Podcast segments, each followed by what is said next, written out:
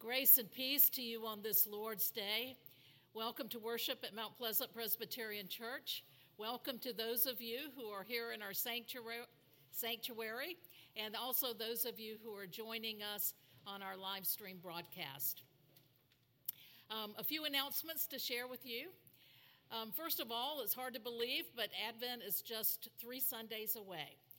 And one of the much treasured traditions here at Mount Pleasant Presbyterian Church is the lighting of the Advent candles on the wreath um, by individuals and families who are a part of our congregation.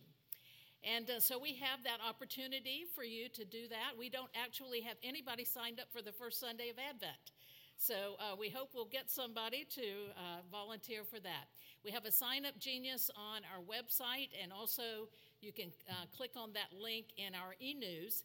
And so we invite you to do that um, for the first Sunday of Advent and all the other Sundays of Advent, as well as Christmas Eve. The deadline is November the 14th to do that, November 15th. Also, our Thanksgiving service will be a pre recorded virtual service that you can share with your family and friends throughout the week of Thanksgiving. And we need your help in creating that.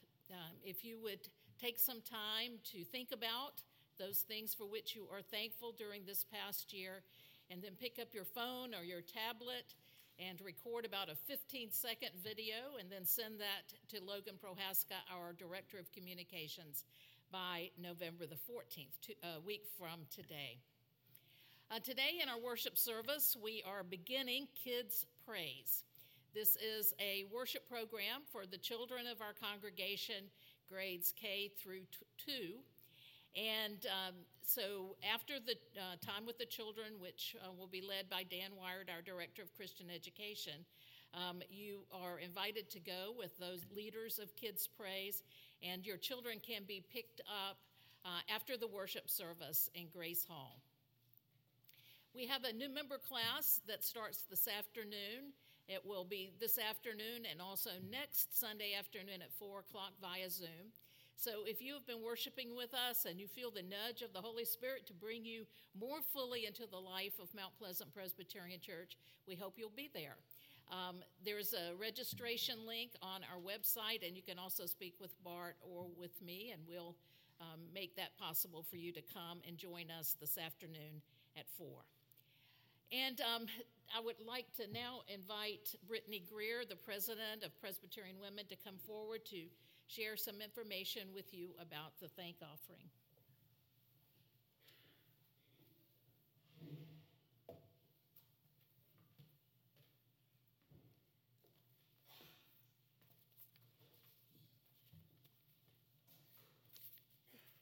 Good morning.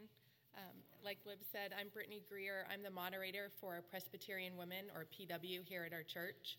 And today is the day of our annual thank offering. The thank offering is a long standing tradition in PW as a tangible way to express gratitude and give thanks to our Lord for the special blessings in our lives. It is not just for PW or for women, but it's for our church as a whole. Through this offering over the past 33 years, the National PW organization has awarded nearly $27 million in grants to more than 1,600 different projects in the U.S. and across the world. While many deserving organizations across the world have been awarded funds this year, I wanted to share just a couple examples of how your contributions impact some communities a little bit closer to home. A grant has been awarded to the Cancer Association of Anderson in Anderson, South Carolina, to purchase a car to help cancer patients get to and from treatment appointments. Another grant was awarded to Cooperative Christian Ministries in Concord, North Carolina, to support their food desert outreach program, delivering food to families who lack transportation and reside in high need areas. And also in North Carolina, the Thank Offering Funds will support the Nature Preschool in Banner Elk, where quality and affordable childcare is in high demand for residents in this rural community. The Nature Preschool offers young ones transformational experiences of education, outdoor recreation, and spiritual refreshment. On behalf of PW, I invite all of you to prayerfully consider making a contribution to this important offering. You should find thank offering envelopes in your pews. It should be blue like this. Um, or you can just write thank offering in the memo line of a check. You can also give online through Realm. Um, when you go to give online from the drop down menu for the fund, you can select the 2021 PW Thank Offering. Your contribution is an impactful, meaningful way to show thanks and support the mission of PW. For more information on the Thank Offering recipients, um, beyond the ones that I share, there are many more. You can visit presbyterianwomen.org slash thank. Thank you.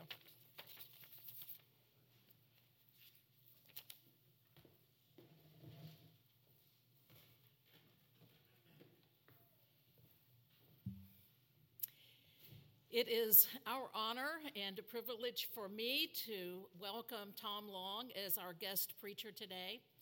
Tom is the Bandy Professor of Homiletics Emeritus at Candler School of Theology at Emory. And um, before he went to Emory, he taught preaching at Erskine, at Columbia, and at Princeton seminaries. He's the author of many, many, many books, and uh, he is currently working on a commentary on the parables. And uh, we are really, really honored and delighted to welcome you.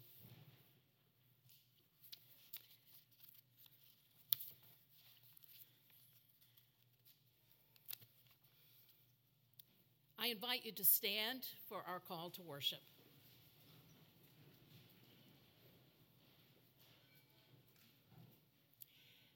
Let every tongue confess the good news. Jesus Christ is Lord. Glory to God. Let our words and thoughts be acceptable to God. The Lord is our rock and our Redeemer.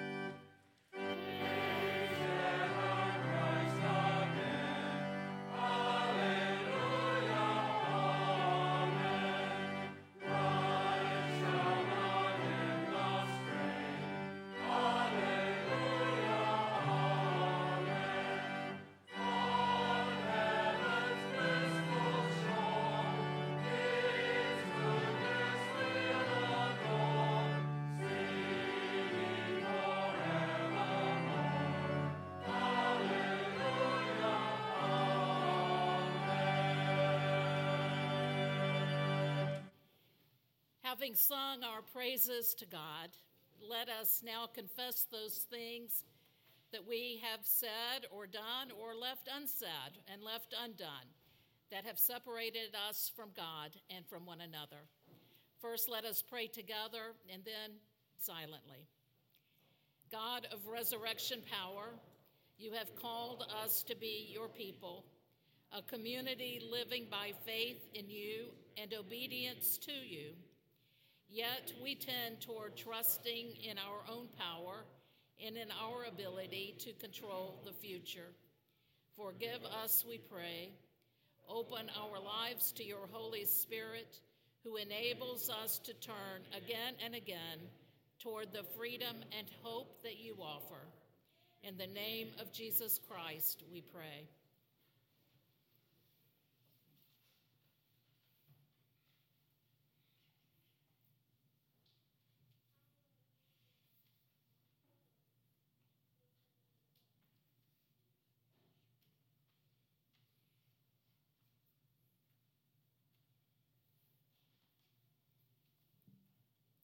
Hear these our prayers, O God. Amen. Friends, the river of God's mercy runs deep and wide. For as the psalmist writes, God removes our sins as far as the east is from the west, as far as the heavens are above the earth. Beloved in Christ, we are forgiven. Thanks be to God.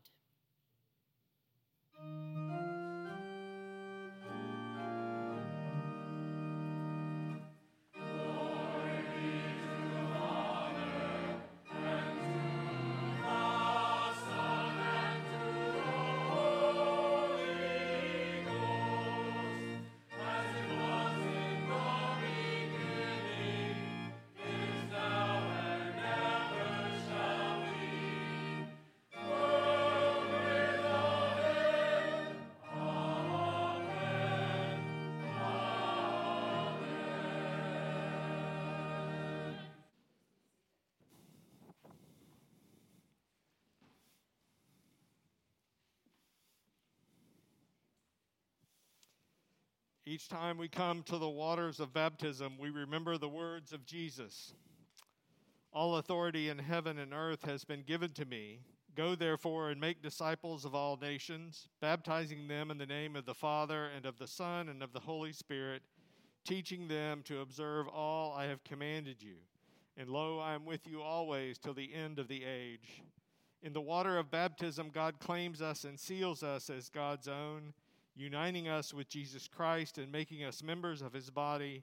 As we approach this font, be assured that the promises of God are for you, for your children, and for all who are far away, everyone whom the Lord God calls. On behalf of the session, I present Rafael Andres Garcia, child of Alexandra and Leonardo Garcia, to receive the sacrament of baptism. Alexandra and Leo, I have uh, questions for you as a tradition of the church to ask parents bringing their child to be baptized these questions. So, do you desire that your, this child be baptized? Do you? Relying on God's grace, do you promise to live the Christian faith and to teach that faith to your child? Do you?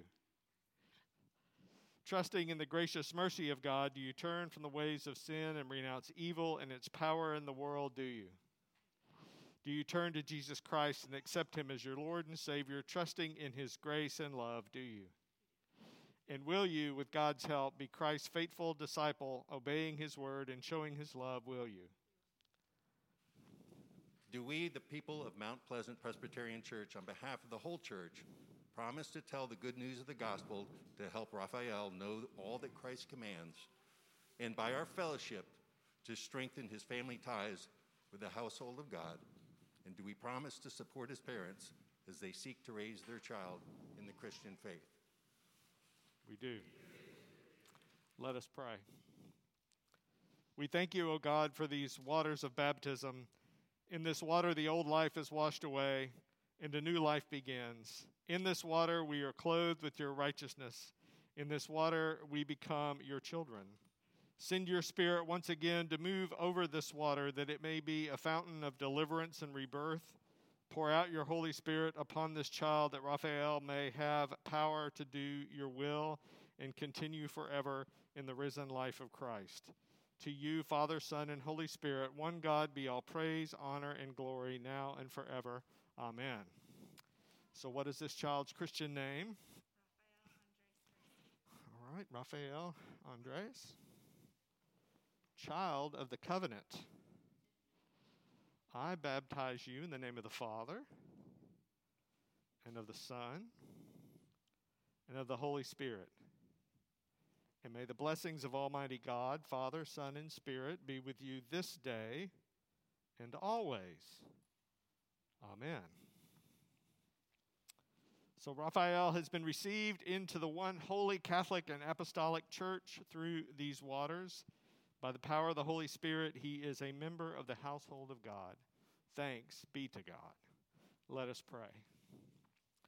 Most gracious and loving God, help us remember our baptismal promises we have made to Raphael and ourselves to be strong and faithful servants, to be a light in the darkness for others to follow, to worship you in all that we do. Amen. So now, after getting that water on your head, we're going to sing you a song. Let us sing.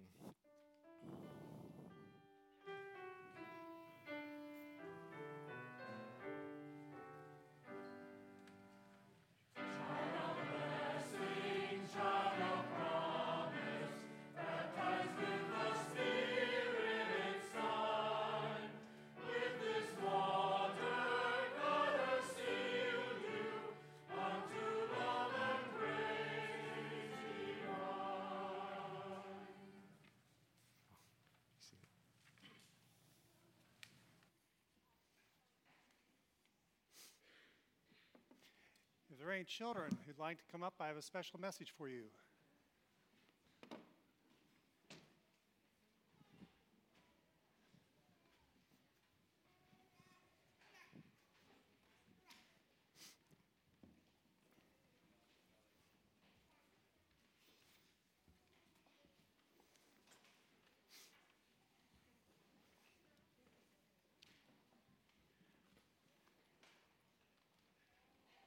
Poppy, you can come up. Poppy, come on over here. There you go. All right. Good morning. How is everybody? Yeah? Are y'all awake? Yeah? Did you enjoy the extra hour of sleep? Wasn't that awesome last night? Yeah, it was pretty cool. So, last week, last week was All Saints Day in the church. And it was a day that we remembered and recognized special people in our congregation. And those people touched a lot of people's lives. Now, one of the great things about being part of a church is that we get a larger family. A larger family. These are people who tell us, help us learn more about God and help us to know and understand God better. That's pretty cool, isn't it? Some of those people you might see on Sunday mornings, some of them you might see during the week, and even outside of church. Now, here's a question Is it easy to know, to always know, the things that God wants us to do? You think it's easy to know, always know the things God wants us to do? No. Why do you think it's hard? Because what? He can't tell us. Yeah, that could be pretty hard. He can't, yeah. Well, I mean, God can't, it's not like a parent coming right up to you and say, you need to do this. Another question Is it easy to live every day the way God wants us to? No. No, it's pretty hard, isn't it? It's hard. I mean, even just driving here to church, sometimes a car pulls out in front of me and it's like, oh no. Um, it's hard sometimes to, to always live like God wants us to. But the good thing is, we don't have to do it by ourselves. Did you know that? We don't have to do it by ourselves. Everybody stand up. I want you come on over here. Let's see. I don't know if I want to take everybody up there or not. I'm sorry, everybody come over here. There's plenty. Okay, come on, come. Follow me. Follow me. All right. All right. come on up here. Come on up. And you can spread all the way out over to here. Come on over here, Poppy. All the way over. Right there. Come on up. Come on up. You think you're going to sing, don't you? You're not. Congregation would love that, though, I'm sure. Yeah, and Bar, you got some of them over there?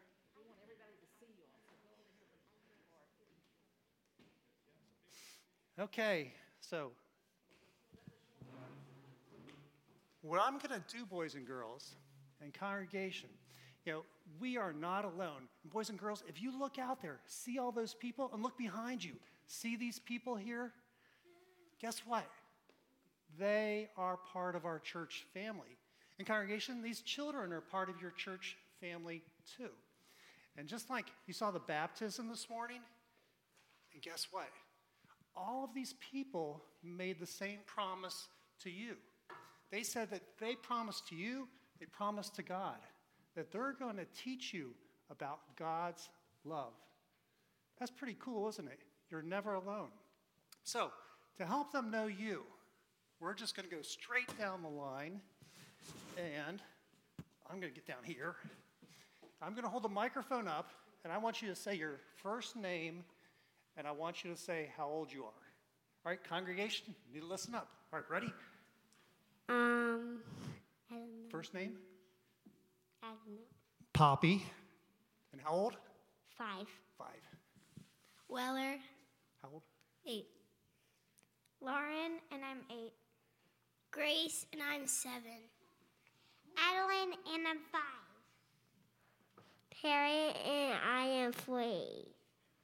Jordan, and I'm five. Nope. Sebastian, four years old. I'm Lucille, Precious Taylor. All right, Lucille. Caroline, and I'm four and a half. Finley, and I'm six. Paxton, and I am eight. Mark, and I am seven. Sally, and I am five. Henry, and three and a half. Lucy, and I'm seven. Samuel and I'm eight. Not nine. Nine. He just turned older today. Isla Gray, and I'm ten. Ramsey, and I'm nine. Haywood, and I'm seven. Land- Landon, and I'm five. wait, wait. You want to tell him who? She's Fielding, and she's three. I'm Rose, and I'm four. Elsie, and I'm six. Six. Wow. Well, boys and girls, these are your church family. And that's pretty exciting. They are the ones that will tell you about God. So when you see them in congregation, they look to you to see God. And boys and girls, when they look at you, you know what they see? They see an amazing, beautiful creation that God has made. And you've blessed our congregation by being here. That's pretty special. So let's say a prayer together. Boys and girls, you join me in congregation. Feel free to join in. All right? Let's pray. Dear Jesus, thank you for our church family and the promise people made to teach us about you. Help us to be more like you so people see you in all we do. We love you. Amen.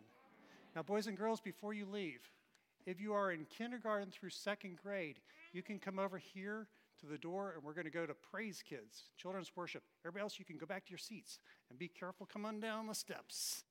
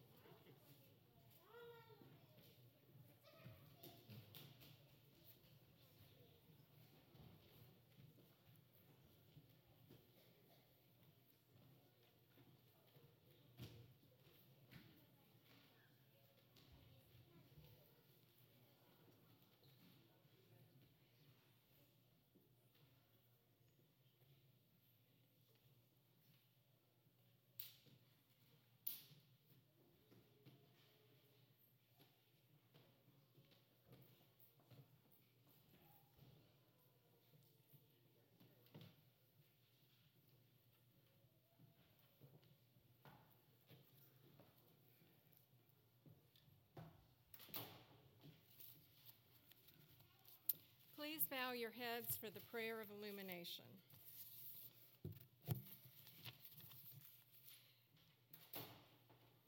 Gracious God, give us humble, teachable, and obedient hearts that we may receive what you have revealed and do what you have commanded. Amen. Our Old Testament lesson this morning comes from Psalm 91, verses 1 through 6 and 4 through 16. You who live in the shelter of the Most High, who abide in the shadow of the Almighty, will say to the Lord, My refuge and my fortress, my God, in whom I trust. For he will deliver you from the snare of the fowler, from the deadly pestilence.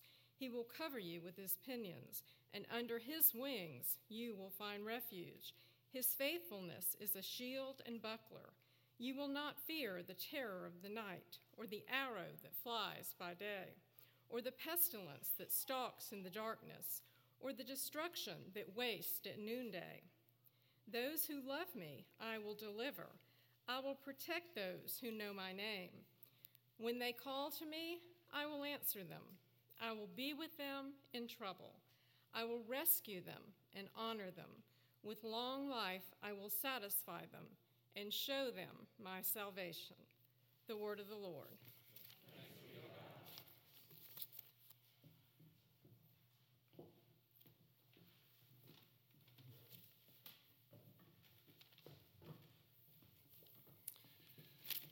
Well, greetings to all of you. It's been a number of years now since I had the pleasure of being at worship at Mount Pleasant Presbyterian Church. It's good to be back. And uh, thank you for the invitation, Lib, and and to all of you. Jesus' favorite method of teaching was in parables. He didn't invent parables. Uh, as a Jewish teacher, he inherited that form from the Jewish teachers that had gone before him, but he brought the parable to a white hot intensity. Uh, one, one of the students of parables, John Dominic Crossan, said, Jesus was not crucified because he spoke in parables. He was crucified because he believed parables. He saw the world through parables. And it caused him to live in ways that put him at cross purposes with the powers that be. In the 16th chapter of Luke, there is one of Jesus' most provocative parables. Listen to this. There was a rich man who was dressed in purple and fine linen and who feasted sumptuously every day. At his gate lay a poor man named Lazarus, covered with sores, who longed to satisfy his hunger with what fell from the rich man's table. Even the dogs would come and lick his sores. The poor man died and was carried away by the angels to be with Abraham. The rich man also died and was buried, and in Hades, where he was being tormented, he looked up and saw Abraham far away with Lazarus by his side. He called out, Father Abraham, have mercy on me. Send Lazarus to dip the tip of his finger in water and cool my tongue I'm in agony in these flames. But Abraham said, Oh, my child, remember that during your lifetime you received your good things, and Lazarus in like manner evil things, but now he's comforted here, and you are in agony. Besides all this, between you and us, a great chasm has been fixed so that those who might want to pass from here to you cannot do so, and no one can cross from there to us. He said, Then, Father, I beg you, send him to my father's house. I have five brothers, that he may warn them, so that they will not also come into this place of torment. Abraham replied, They have Moses and the prophets, they should listen to them. He said, No, Father Abraham, if someone goes to them from the dead, they will repent. He said to him, If they don't listen to Moses and the prophets, neither will they be convinced, even if someone rises from the dead. This is the word of the Lord. Thanks be to God. Well, uh, there we have it Jesus' famous parable of the rich man and Lazarus. Now, uh, let me begin by admitting that I don't think it's going to be easy to figure out exactly what Jesus wants us to get from this parable, or any of the parables, really. I mean, the, the word parable is a notoriously difficult word to define, it means a lot of things. But one of the best definitions of a biblical parable is riddle. Parables are riddles. There's some puzzle to be solved, some mystery to be plumbed. And the thing about Jesus' parables, uh, right when we think, I've got it, we don't. And a trap door opens, and we fall down to an even deeper level of mystery.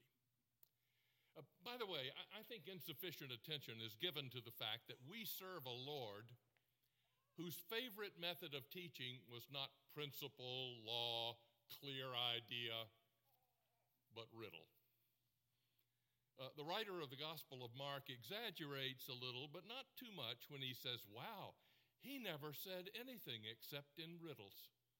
He never said anything except in parables. The humorist Calvin Trillin once said that he failed high school math because his teacher never understood that he meant his answers ironically. well, so did Jesus, evidently, because he never said anything except in riddles. A wonderful New Testament scholar by the name of C.H. Dodd came up with a wonderful definition of a parable. He said, A parable is a metaphor or simile drawn from everyday life the meaning of which is sufficiently in doubt to tease the imagination into thought. Did you catch that? The meaning of which is sufficiently in doubt to tease the imagination into thought. Even in the weird world of parables, the one that we read this morning is particularly odd. Uh, sometimes people will say that a parable is an earthly story with a heavenly meaning. Have you heard that? Parable is an earthly story with a heavenly meaning. Well, not this one. Most of the action of this parable takes place not in this world, but the next world. In fact, uh, you might say instead of being an earthly story with a heavenly meaning, this one's a heavenly story with a, or maybe it's a hellish story with an earthly meaning. Much of the dialogue comes from the bowels of Hades. What happens in our riddle is there is this rich man. We don't know his name, but we know how he lives. He wears designer clothing and he eats sumptuously every day. Right at his gate, right on his porch, right at his front door, there is a desperately poor beggar by the name of Lazarus, so hungry he would love to have pawed through the hefty garbage bags that go out the back door of the mansion every day. But no, there's no indication the rich man ever saw him, ever noticed him, ever paid him any mind. They live only a few feet apart. But they're in different worlds. And then, as is so often the case in Jesus' riddles, there is a sudden reversal of fortune. The poor man, Lazarus, dies, and according to Jesus, the angels come and they take him into the bosom of Abraham. That's an old Jewish phrase meaning right into the heart of God, right into the heart of God's family. The rich man also dies, but he heads in the other direction.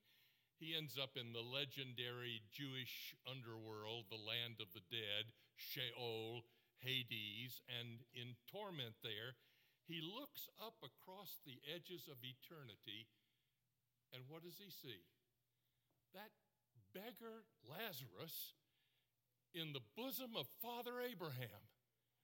And he calls out, Father Abraham, please have mercy on me. I'm in agony here. Send Lazarus with some water to cool my tongue. But Father Abraham says, Oh, my child, no. You've had your good things in life. And what is more, a great chasm has been fixed between us. You can't come to us now, and those of us who would love to come to you, we cannot. It's too late. It's too late. It's too late. Well, what do you think Jesus wants us to get out of that riddle? Well, a good many New Testament scholars agree that this story fits beautifully into a major theme, a major motif in the Gospel of Luke, namely, that in the age old struggle between the rich and the poor, the haves and the have nots, God is not neutral. God stands on the side of the poor. They, they have no one else to stand with them, and God stands with the poor. It's true, if we read the Gospel of Luke with an open mind and an open heart, we will find more material in Luke about God lifting up the poor and hungry, about what we might call economic justice, than almost anywhere else in the Bible. In fact, so strong is that theme, you get the impression that every time Luke uses the word rich, he snorts rich. Well, uh, right at the beginning of Luke's gospel, the angel Gabriel visits the little peasant girl Mary and says to her, Good news, O favored one. You're going to be the mother of Jesus, the Messiah, the Savior of the world. And after a moment of fear, she breaks into song, beautiful song. We call it the Magnificat. The choir may sing it at Christmas time. But if you look at it, it's not a gentle mother's lullaby, it's more like a political protest song. Because what she sings is, My soul magnifies the Lord. Why? Because God has brought the mighty and the powerful down from their thrones and lifted up the weak and the lowly. The hungry, she sings, God has filled up with good things. And the rich, God is sent empty away. Right, right before Jesus tells our riddle, he has an argument with the local clergy. He says to them, uh, You want to know what's wrong with you ministers? Uh, well, I'll tell you what's wrong with you ministers. You're trying to serve two gods, that's what's wrong with you. You're trying to serve God and money, God and prosperity. God and mammon. Well, you can't do it. They are rival gods. They both want your soul. So, what's it going to be? God or money? Maybe, just maybe, our story is the tragic tale of a rich man who made the wrong choice. If that's what Jesus is trying to teach us, uh, then I must tell you there is something about that that leaves me very satisfied. Uh, you, you've read the same stories I have in the paper over the last few years about those big pharmaceutical companies that have been manufacturing opioids, and they don't care about us. They care about the bottom line, and so they've been foisting billions of these pills on us. They don't care whose life gets ruined, whose family gets torn asunder, whose community gets destroyed. It's just the money, and it makes my blood boil. Or maybe several years ago, you read the same news story I did about the professional basketball player in Philadelphia who owed thousands and thousands of dollars to the city for unpaid parking fines because he parks his luxury cars wherever he wants to.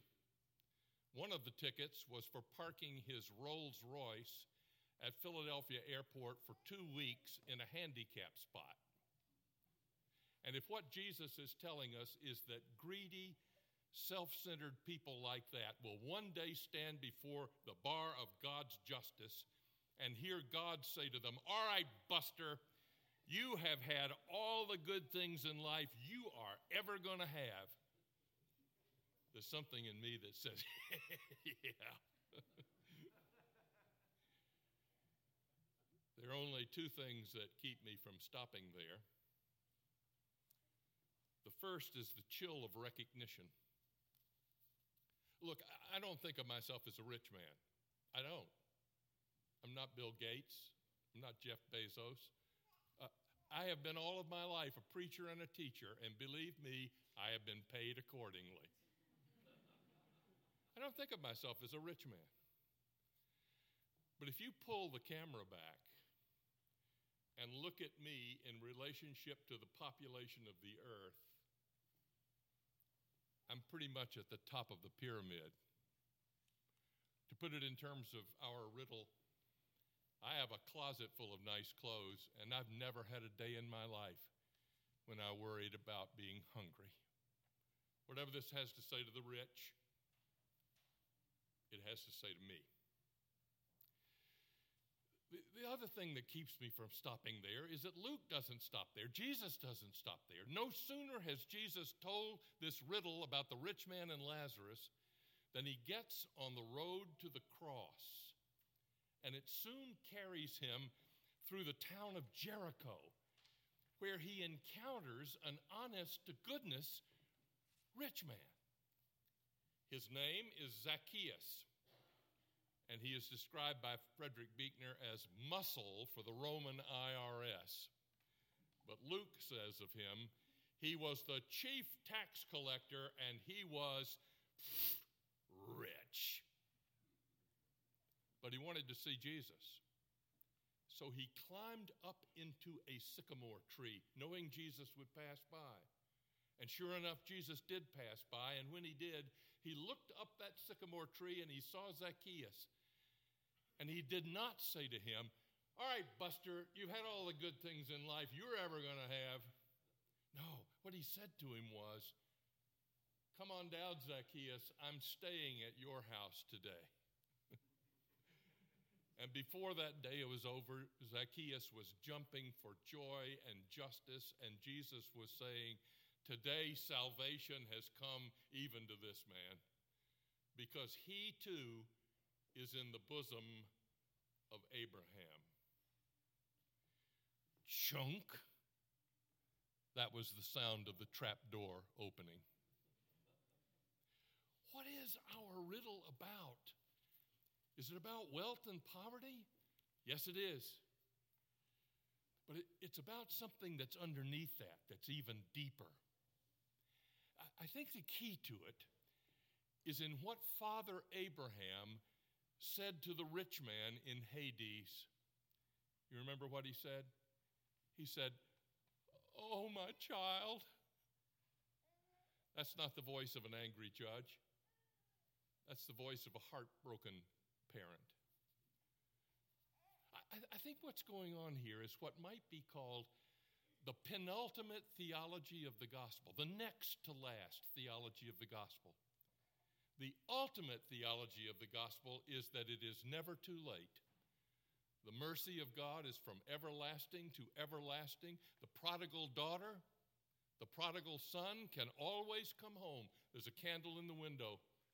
The table banquet of grace is always waiting. It's never too late. But that would be cheap grace if it were not for the next to last theology of the gospel which is there are moments in our lives when God opens a window of blessing and invites us to become a part of what God is doing in the world. Sometimes we do, sometimes we don't, and then the window closes and it's too late. And these moments count. There was a novel by the Pulitzer Prize winning writer Tracy Kidder called Old Friends. It was based on life in a New England nursing home. And Tracy Kidder spent a, a year living in a Boston nursing home doing research for this work. And he said in the book, uh, there are plenty of people in this nursing home who are plagued by the loss of memory. There is one man here who is tormented by the inability to lose memory. His name is Art. He has just lost his wife of 63 years, and he's tormented by memories of failure in their marriage. He remembers when they were newlyweds and she accidentally dropped the frying pan one morning and he cursed her. if I could just have her back, she could drop a hundred frying pans, I wouldn't say a thing. He remembers an argument that went on all 63 years of their marriage. She wanted him to tell her more that he loved her. No, no, I don't like to talk about it. Uh, I, I just like to show it. Well, I know, sweetheart, but sometimes I need to hear it. No, no, that ain't my way. I, I don't like to talk about it. The last week of her life, she went into a coma. He sat beside her bed saying over and over, I love you. I love you. She never said anything back. She, she never forgave me. The moment she died, uh, he was in their room watching television.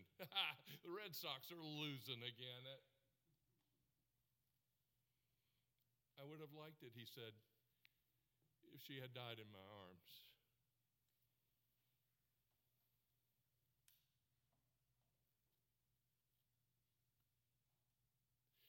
There's some of us here this morning that understand this very personally. I can't believe that when I was a young father, I cannot believe that when I was a young father, I actually got on that airplane and flew somewhere to give a speech to people who no longer remember me or what I said. Instead of going to the father daughter campfire girl banquet that my little girl Melanie was begging me to go to with her. Can't believe I did that. Now that I'm much older and maybe a little wiser, I know I made the wrong choice. I'm now ready to go to the father daughter campfire girl banquet. to which my daughter Melanie would say, Oh, Daddy, it's too late. I'm not that little girl anymore who needed her father so desperately that night. You missed it. I think when Jesus was a boy, he heard a lot of sermons like this because it was a favorite theme of the old rabbi preachers in the synagogue. They liked, like, they liked to talk about how God would open up moments in life that could be full of blessing for others and for us and invite us to be a, a part of it by living in righteousness and caring for others. And some people did and some people didn't, and then those windows would close and it would be too late. They even had their favorite sermon illustrations.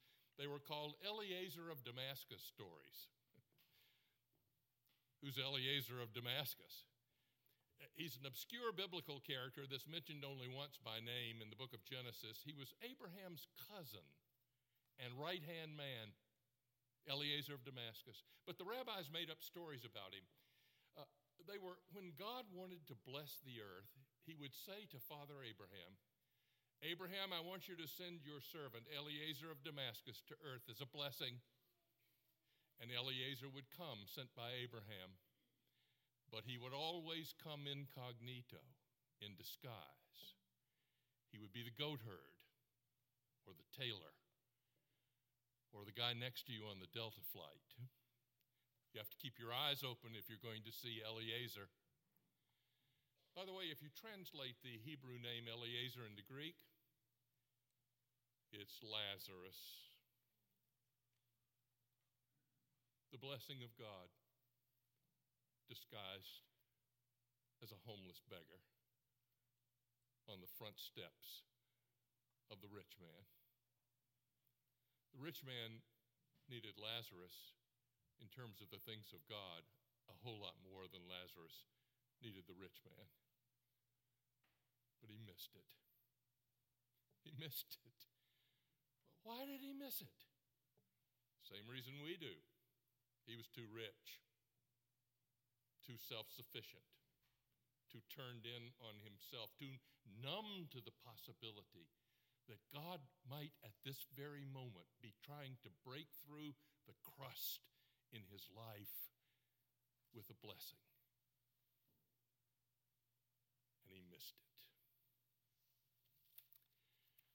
Friend of mine was watching television with her teenage son the other night. She was folding her laundry. They were watching something stupid on TV. In the middle of it, uh, he said something a little smart, and it didn't sit well with her, and so she scolded him gently. Uh, he didn't like being scolded even gently, and so he said something really smart to her, and that got off with her, and she scolded him firmly, and that angered him, and he brought his fist down on the coffee table and then jumped up and ran upstairs and slammed the door. And she thought to herself, Well, you can just stew in your juices. But then something happened. And she realized that the most important thing in the world at that moment was reconciling with her son and making peace. So she put down her laundry and she put down her pride.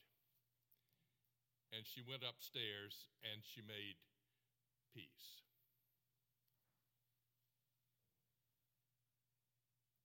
Don't miss it. Don't miss it.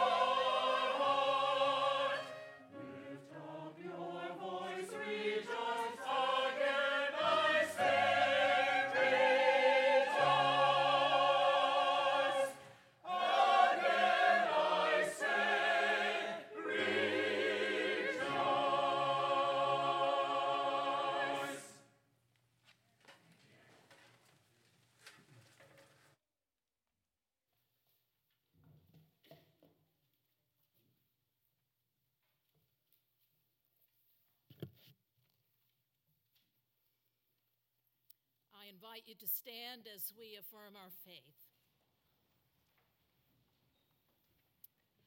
I believe in God the Father Almighty, maker of heaven and earth, and in Jesus Christ, his only Son, our Lord, who was conceived by the Holy Ghost, born of the Virgin Mary, suffered under Pontius Pilate, was crucified, dead, and buried He descended into hell.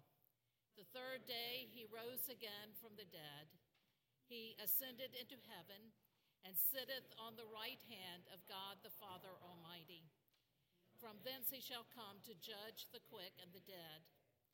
I believe in the Holy Ghost, the holy Catholic Church, the communion of saints, the forgiveness of sins, the resurrection of the body, and the life everlasting. Amen.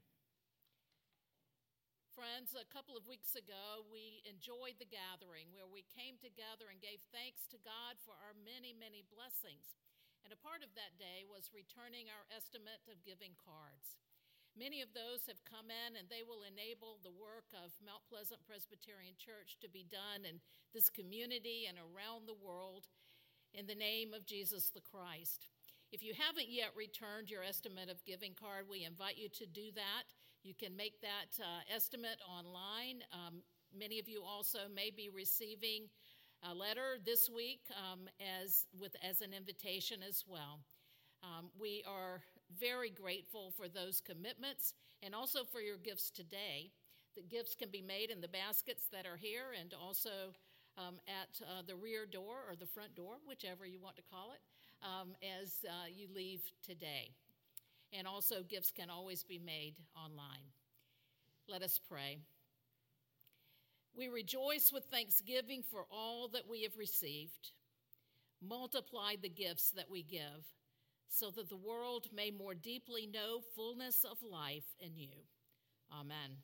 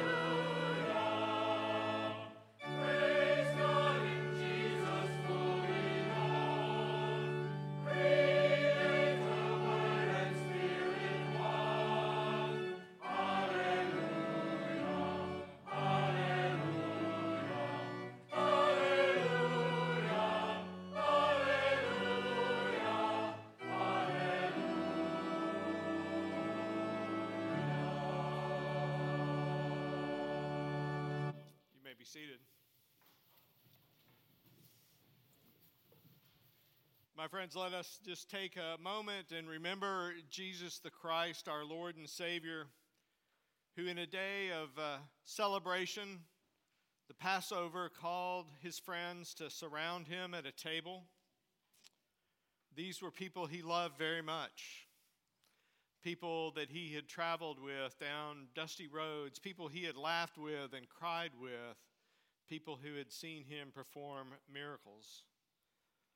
They were his friends. Yet one of them had already betrayed him. One would deny even knowing him, not once, not twice, but three times. And the rest, well, they would just run away. They would scatter to the wind in fear. Not a single one of them really understood that night what was going to happen at that table. But Jesus knew. He understood. He knew what was to come. And still he took bread and blessed it and broke it and fed them. And still he took the cup and said, This is the cup of the new covenant. Drink of it and do this in remembrance of me. So, my friends, come to this table, a table prepared for all, a table prepared for us who have betrayed, who have denied, and who have run from responsibility and relationships in fear. For this table is for us, the people of God, the broken and the needy the undeserving, it's never too late to come to this bountiful feast. Don't miss it. Don't miss it. Let us pray.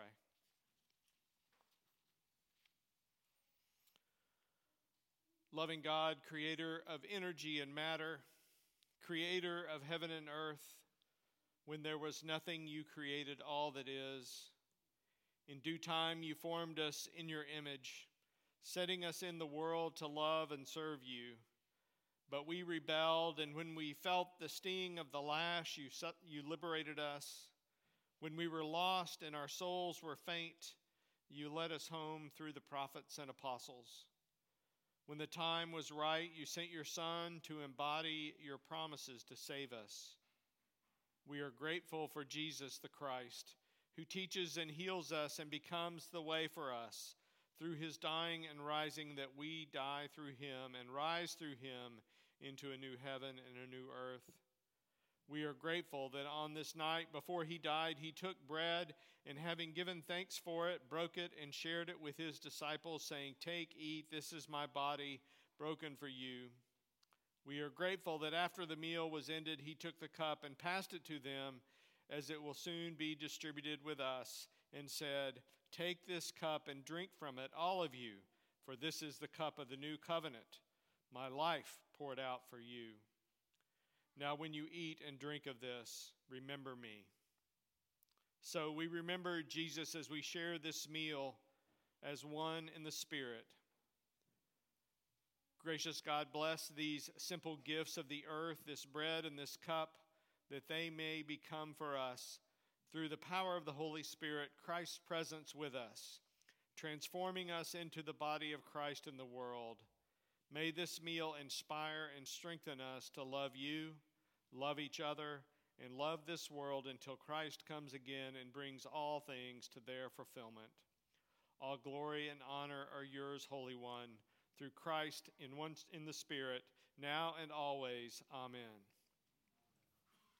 So it was on that night that of Jesus' arrest that he took bread, he gave thanks to God for it, and then he broke it and gave it to his disciples and said, Take and eat. This is my body given for you. Do this in remembrance of me. And in the same way, he took the cup and he said, This is the cup of the new covenant, sealed in my blood for the forgiveness of sins. Whenever you drink of it, do this in remembrance of me. My friends, every time we eat this bread or drink from this cup, we proclaim the saving grace of our risen Lord until he comes again. This is a gift, a gift from God for the people of God. So hopefully you've received your, your sacrament. You go ahead and take that as you can. Take your bread and your cup.